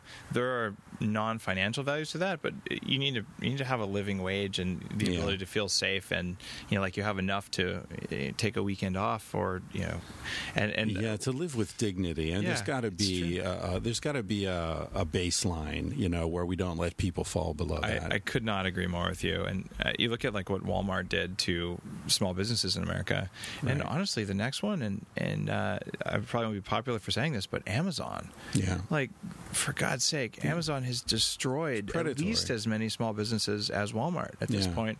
And what they do now, like, let's say I, I used to sell stuff on Amazon, uh, and I don't anymore because they take the vast majority of the margin for themselves. Um, and then if you don't go there, they uh, essentially they've got this free shipping thing, which is, is makes it really hard to compete outside of Amazon. But if you're there, you have to mark your prices up so much just to pay the Amazon fees, which are way more than any other fulfillment center. And here's what they do that's just nasty. So um, let's say that I'm, I'm selling a widget on Amazon, and I decide to pay their incredibly high fees to so that they'll ship it for me. So I, I put the widget on Amazon, and then they take all of my competitors' widgets and place them on the same screen. And of course, one competitor has a widget for five cents less. So then you click on that one, right? So what they're doing is they're grinding small businesses down there, right? Right. And of course, consumers, you know, you're okay. I wanted to get the best value for my dollar. Okay, I respect that very much. But if you go through Amazon to do that, by the way, I have an Amazon Prime account. I order from Amazon all the time. Like, so it's not like I'm boycotting Amazon, but I, I'm just I'm aware that like, okay, is that fulfilled by Amazon or is that from some other small company? And honestly, I'll pay an extra couple bucks to buy from a company that doesn't fulfill through Amazon because I know what damage they did to my business when I worked through them. It sounds like you would you would expect it liberated small business. No, it grinds margins down so small businesses can barely make it if they go that route. Yeah, yeah. This is something that's very uh, present in my thinking these days. The the way in which uh, corporations. I, I I mean, I'm sure I'm not the first to say this by a long shot, but corporations are are our Frankenstein of this era. That we've created this thing that's that is now pow- more powerful than any of us, more powerful than our governments, certainly in the United States, and There's a difference. that's the yeah there isn't in the united states um, and they uh, they function according to their own modalities and what they need. And what they need is that profit margin. They need control of the market. They need a monopoly if possible. And that has nothing to do with our benefits as as Right. beings. I have a theory about that. And like the, that? the common theory is that the the rich people are a bunch of jerks and like they planned it this way. Oh, no, no, I It- don't think it's so. not because like I, I I work with a lot of these people in my my bulletproof coaching practice, and you know what? The vast majority of them care very much about the environment their kids are going to grow up in. They care about their employees, and you know, there's always the Gordon Gekkos of the world out there, but they're they're they're the exception. So what happens, right? You, you become a CEO, and, and I've been through this 300 people to 5,000 people in a couple of years worth of growth, and the CEO has the best intentions in the world, and the executive management team does, but then they hire a bunch of people, and they set some basic rules, and the rules are, at the end of the day, for businesses, make money, right? Yeah. And there's nothing wrong with making money. I, I'm a fan of, of the capitalist model at a certain point, but what happens there is all of the employees make small decisions, micro decisions, thousands of times a day, each person. And those decisions are optimized that way. And most of those decisions are not something that the CEO is ever going to be aware of because there's only so much information you can absorb. So you try and set in place a process that's going to encourage something to happen in your company. But the people who make the decisions don't make the decisions because they thought about it. They make the decisions from the primitive brain in their body, the, the midbrain, the part of the brain that I like to hack the most because you get the most benefit there. So if you have someone who thinks they're making mm. a rational decision and they're making an emotional decision colored by whatever the heck it is they're afraid of, and you replicate that by hundreds of thousands of times of decisions made every day, what emerges is a system that makes micro decisions with emergent behaviors. And those emergent behaviors generally are sociopathic or psychopathic if they were coming from a human. if they were coming from a Yeah. human. Yeah, exactly. I, I agree with you. I think you get to a, a meta level in which the humans are just plugged into this larger being, you know, like ants Yeah. in an anthill. Yeah. Like the individual ant isn't thinking, oh, let's make that tower higher, but it happens. You know, it gets built because that's what happens when you mm-hmm. put a whole shitload of ants together, or termites or whatever Right. in one place. And, and that's what we've done. We've created these systems that are bigger than any of us, that are out of control, and whose interests often run directly counter to mm-hmm. our interests as as biological beings. So, you know, it's cheaper to build a house with this shitty Chinese sheetrock, even though the people who live there are going to get sick and die from it. Or, you know, asbestos mm-hmm. is great, Yeah. you know, whatever. It's cheaper to pay the fine than to remove the asbestos or whatever it is we've created these monsters that yeah. are now destroying us and and this is sort of you know gets us back to your work right you're you're sort of as i understand it you're helping people fight the monsters I, I am indeed, and the monsters are internal first because you know Hmm. if, if your ability to see the world is is filtered through this part of your brain that's way faster than your conscious brain, but it's quite afraid, just like a deer. You know, it, have you read thinking fast and slow uh, I believe so. The the, the Kahn- kahneman yeah, yeah, yeah, nobel Some- prize winning somewhere in my in my. Life, I haven't here. read it, but Yeah. I, I notice you refer to the the fast thinking and the slow thinking, and I, I've been meaning to read that book for a long time. It, it's uh, there's several people who write about it, and a lot of the concepts come out of interpersonal neurobiology, which is a, a fascinating field in and of itself. But uh, it, it comes down to understanding that there are parts of your brain that you think are you that aren't really you. They're Right. leftover parts from uh, from the evolution of all mammals, and it's just a simple automated rules engine. And because of my background as actually a hacker, like I, I didn't really mention this, but I still I, I hold the title of uh, VP of Cloud Security at, at one of the top three internet security companies on Earth. Uh, oh, so you're you're a I- hacker, a hacker hacker. Really? Yeah. I mean, I'm wearing a computer hacker T-shirt, and like, yeah. So I've worked in computer security for the last. Uh, So you are Wow. anonymous. Uh, no, I was wondering who I just hang out with them on weekends. It's different. no, no I, I don't know anonymous guys, but uh, They all it- say that. It's kind of funny that I, you know, I, I still have a foot in the tech world and Right. all that, but that's let me look at these high scale emergent behaviors that we're talking about, and then apply that kind of emergent thinking to the human body, and and that's where the biohacking really comes from is is taking those kinds of like you know how do systems work and at very high levels systems that have too many moving parts to understand individually, and then how do you change them Right. and and that becomes really important when you want to understand which part of your your mind is a behavior coming from and most people feel very guilty that the automated rules the same rules that you would create to make cloud computing work simple rules. If you're running out of resources, turn on another server. Well, okay. What what if you think you're running out of resources and you're not? You turn on all the servers and then the lights dim and everything goes to hell. Well, you have to start. We don't have those controls. So in our body, we hmm. have simple rules like that. You'll see it in a deer. Like, oh look, you heard a sound freeze. You hear another sound run. They don't think about whether they should run. They're out of there. Right? So we have all that running all day long. So when someone calls on the phone and they sound like someone who was mean to you earlier like some part of your brain before you can really process that they're actually calling to give you something it's like get ready to like you know tell the guy to screw himself. So we have all this disgruntled stuff going on in our heads. And then we feel guilty. Like why was i why was i thinking such bad thoughts about that person? Or why did i want to have sex with that person for no reason i can understand?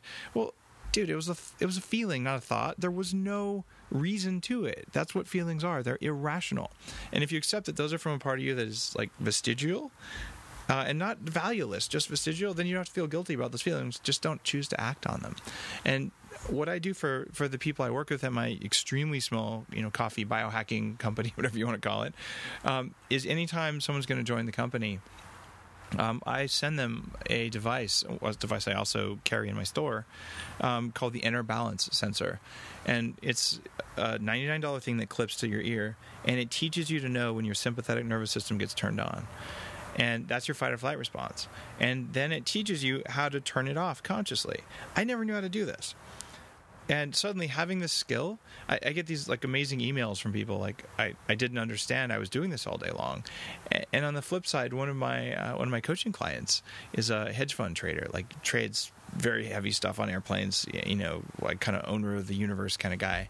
And he he called me up and said, Dave, I was on an airplane and I, I decided to try it because I, I, had nothing else to do. He said, I got the light green. I was so excited. I felt so good. Like, and then I thought about work and it turned red right away. I'm like, there you uh-huh. go. So he taught himself to stay green even when he thought about work, which was a huge achievement. And then he goes into the office, clips it to his ear, sits down at his workstation. The market bell, opening bell rings, it turns red and it stays red the entire day. This guy is going to die yeah. until he fixes that. He didn't know what was happening. Right. So once he learned what was happening, he learned to turn it green again consciously. But the same. Have you read Sapolsky? Uh, what Stanford uh, MacArthur genius, uh, neurobiologist. It does a lot of work with baboons on no. stress and status.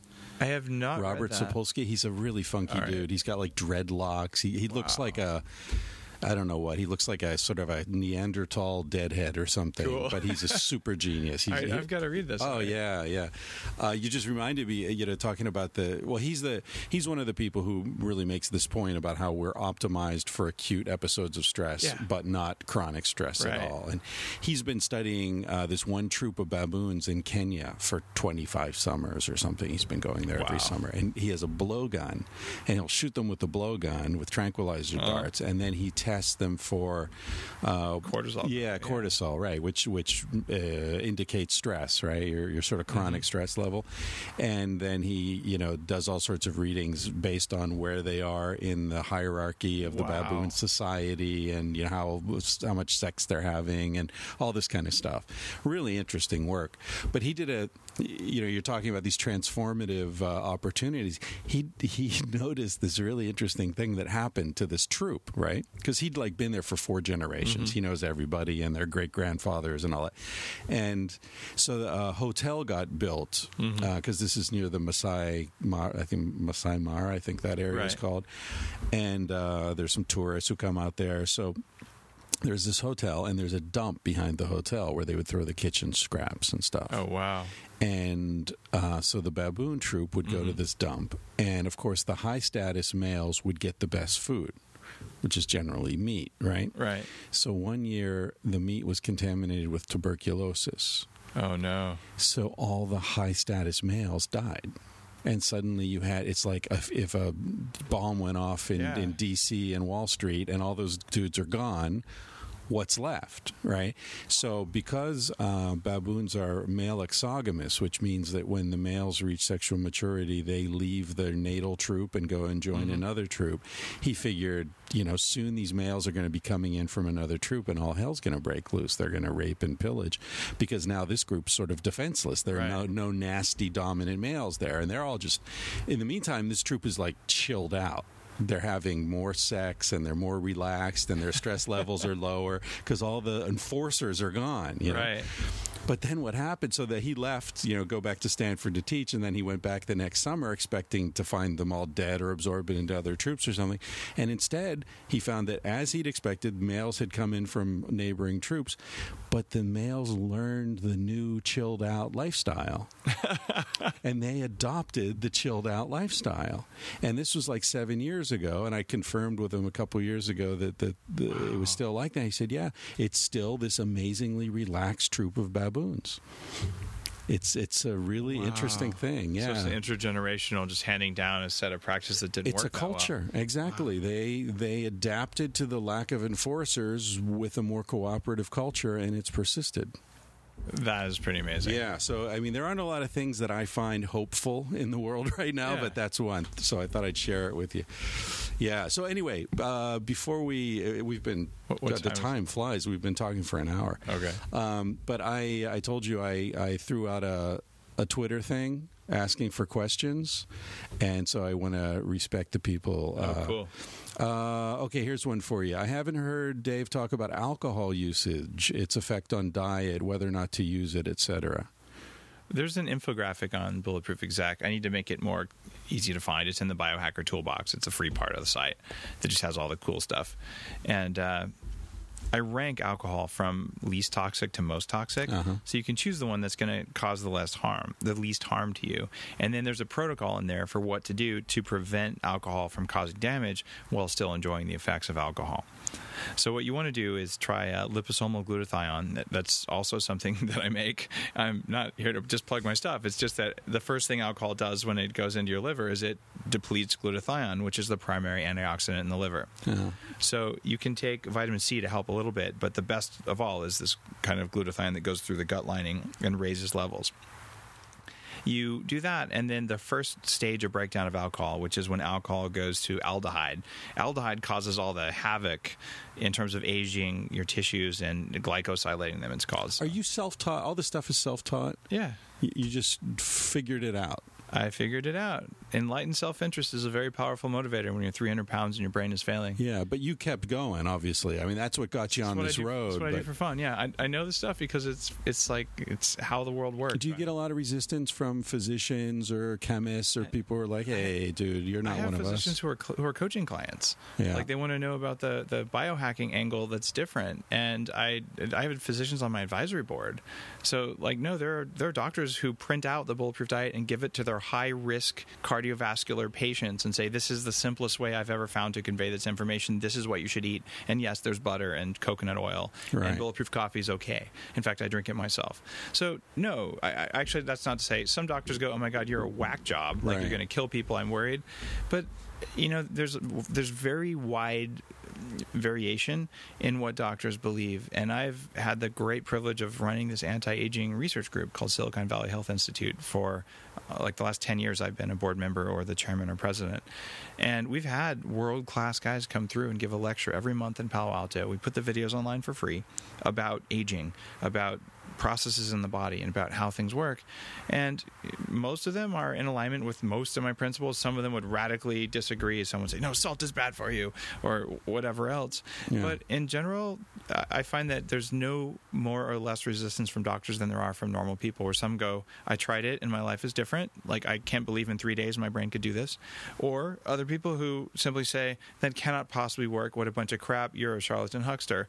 And, I- you know, I, I try not to spend a lot of time dwelling on those because you know, if someone self-identifies as a skeptic, it, it, it's kind of like the difference between being, you know, a, a fundamentalist or an atheist. Like they're the same thing. Like they're the opposite ends of a spectrum. But dude, the spectrum curves around. It's a wheel, right? So if you're a skeptic or a believer, I don't care. You're on one side of it. I, I want to walk that middle line where my Yeah. mind isn't so open, my brain fell out, and I'm not such a skeptic that I'm like a robot, and I th- and I think everything is mechanistic because So I am do not you mechanistic. do you apply the scientific method to these these insights and the, the processes you identify? You have control groups. You have for some some of them I do. But when you're doing an n equals one experiment, you cannot have a control group. what right. you can do is I did it this week or this month or this year, and I did it did Yeah. the other one, and here's the lab numbers that came out of it. Since we know these studies show that this is what I expected to happen, and it did happen, maybe the placebo is so effective that it dropped my homocysteine and my C-reactive protein levels in six weeks. Could have happened. Unlikely. But you're hearing from people who are oh, trying these things, so you're like- getting feedback that way. Yeah, there's you know six hundred thousand people a month come to the website. Really? Yeah, and the forum has tens of thousands of posts from people who post their lab numbers, and Oh, so you're doing some cloud computing on this stuff. it's it's where big data meets you know, health and human performance, Right. and we will learn more about the human condition from big data approaches and sharing this, these things and using sensors. In fact, I didn't even mention today I launched my iPhone app.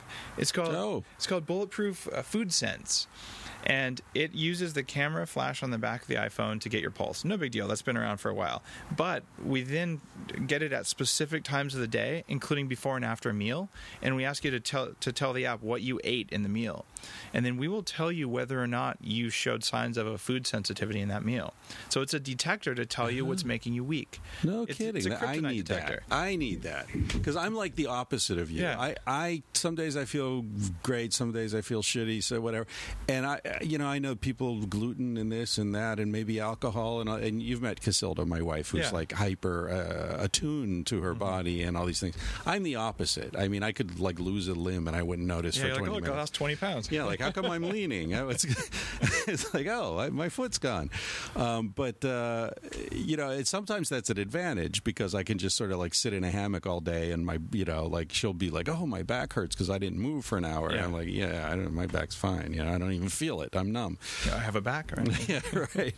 Um, but uh, you know, it, it, it, I I've never taken the time to figure out these correlations that that you're pointing to. So if there's an app, I'll yeah, that's that's you- right up my All alley. you have to do when you wake up, you put your thumb on the flash and just lay there for a minute, and then it gets a number.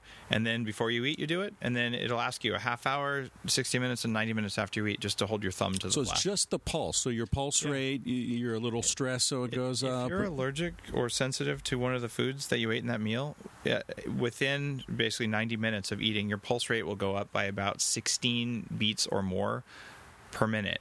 So what you're going to find is that most of the time when you eat, your pulse rate maybe goes up a little bit as you're digesting or something. Right. But sometimes it spikes like crazy, and that's a good sign. You ought to look at what was just in that meal, and then if you just, I, I typed in, you know, I, when, when I use the app, I, I type in the, the ingredients in my meal. I'm like, oh look, you want to eat spice extractives? What does that do? like, it's probably going to do something bad. So this isn't something that I plan to use every day, but it's really cool because a lot of people go on the bulletproof diet, they go really strict for a week or two, and they've experienced this like magic mental clarity and energy, and food cravings are gone. And then this, I'm going to slide back a little bit more into the kind of yellow zone of foods that might be good, might be bad. And say they eat potatoes. 20% of people who eat potatoes get rheumatoid arthritis from potatoes and the other things in the nightshade family. 'Cause they've got a lot of toxins, especially really green. The, Oh, right, yeah. the green is Yeah, really bad on the green ones. So there's all kinds of, of things like that hidden in food, or maybe you're just allergic to lemons or whatever it is. So if you have lemon juice in this meal and then your heart rate is elevated, unless you're trained to know your heart rate, you're not going to feel it being elevated Right. unless it's off the charts. Right. So then you'll just go through life not knowing, just going, God, I'm a little tired. I was groggy. I woke up the next morning. I was a little puffy, whatever. But that's just the normal state of things. It's not. You're, it's it's like Superman doesn't know that that there's kryptonite around. So you, some days I feel like crap. Some days I'm Superman. well, like, dude, get a kryptonite detector and don't walk there. It's not that hard to do. That's So- a great way to, yeah. to say it.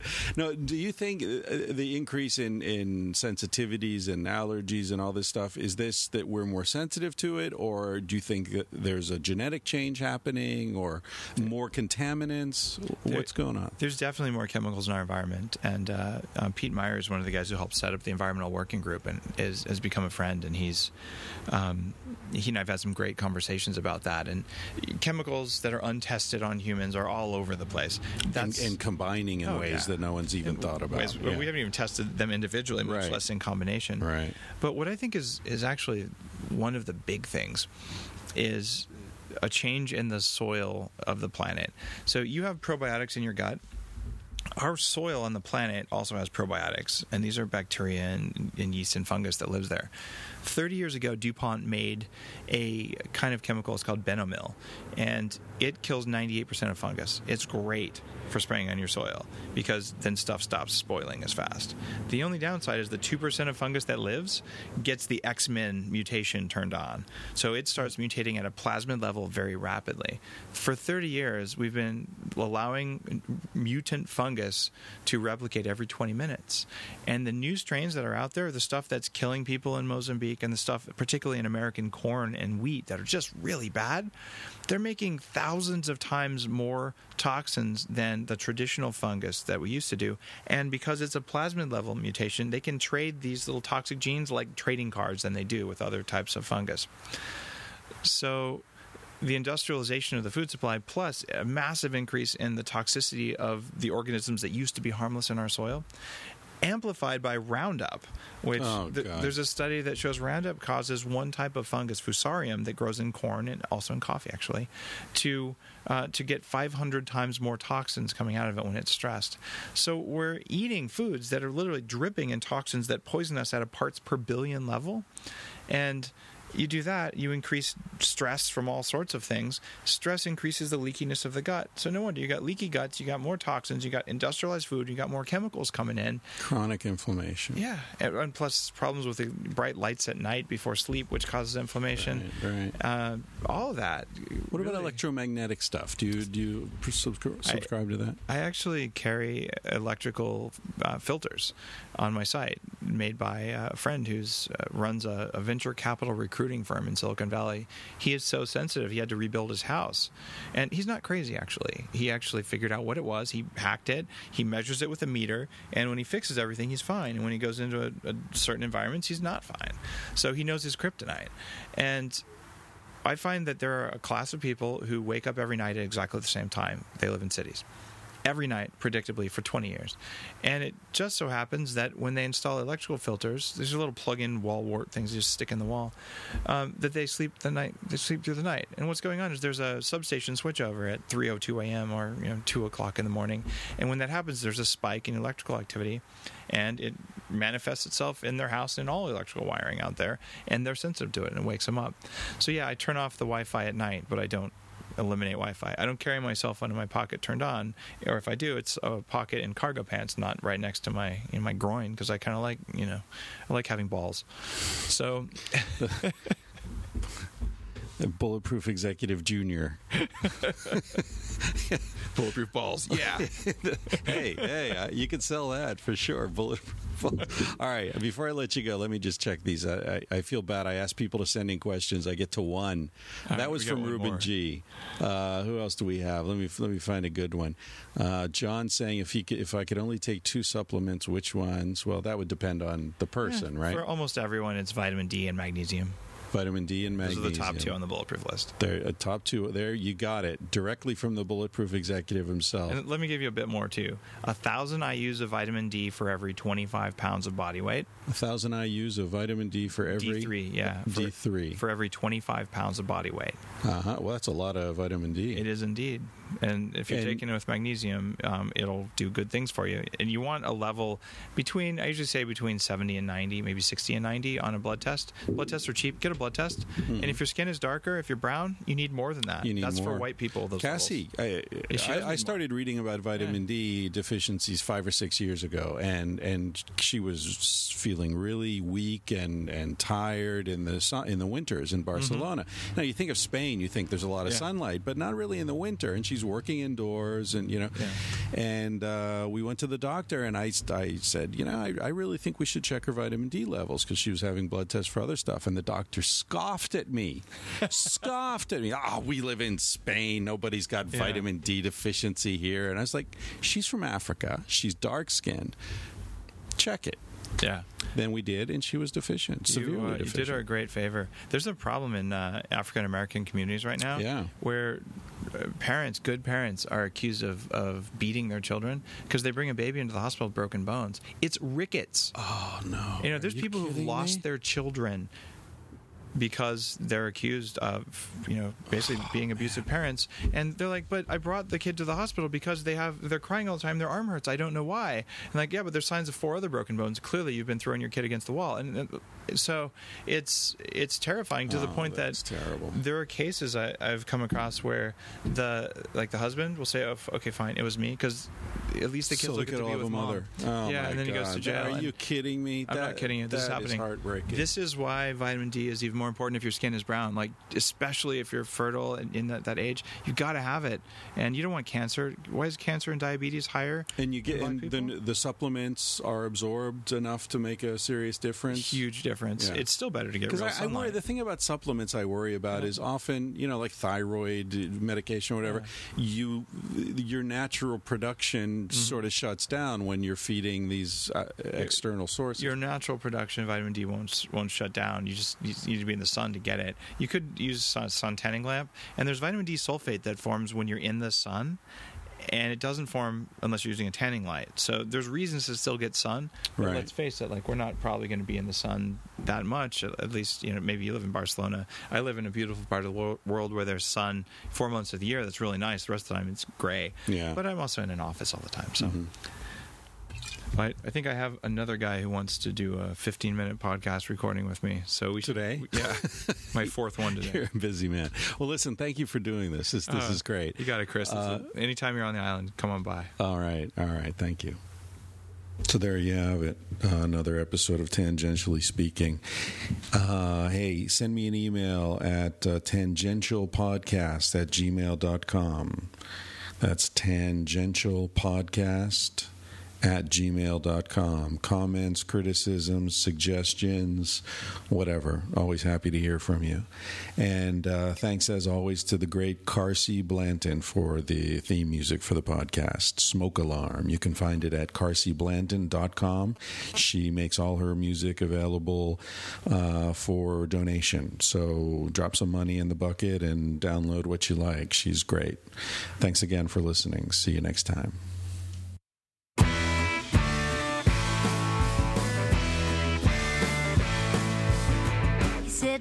What's the big deal? Feel what you wanna feel. Say what you wanna say. You're gonna die one day. For example, I could kiss you just because I want to. What's the difference if you turn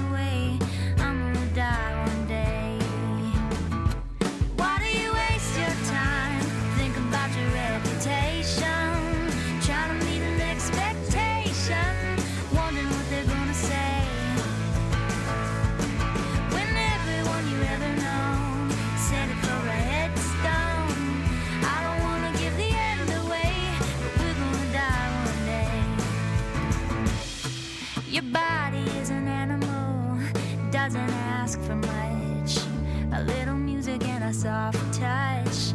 Why don't you let it out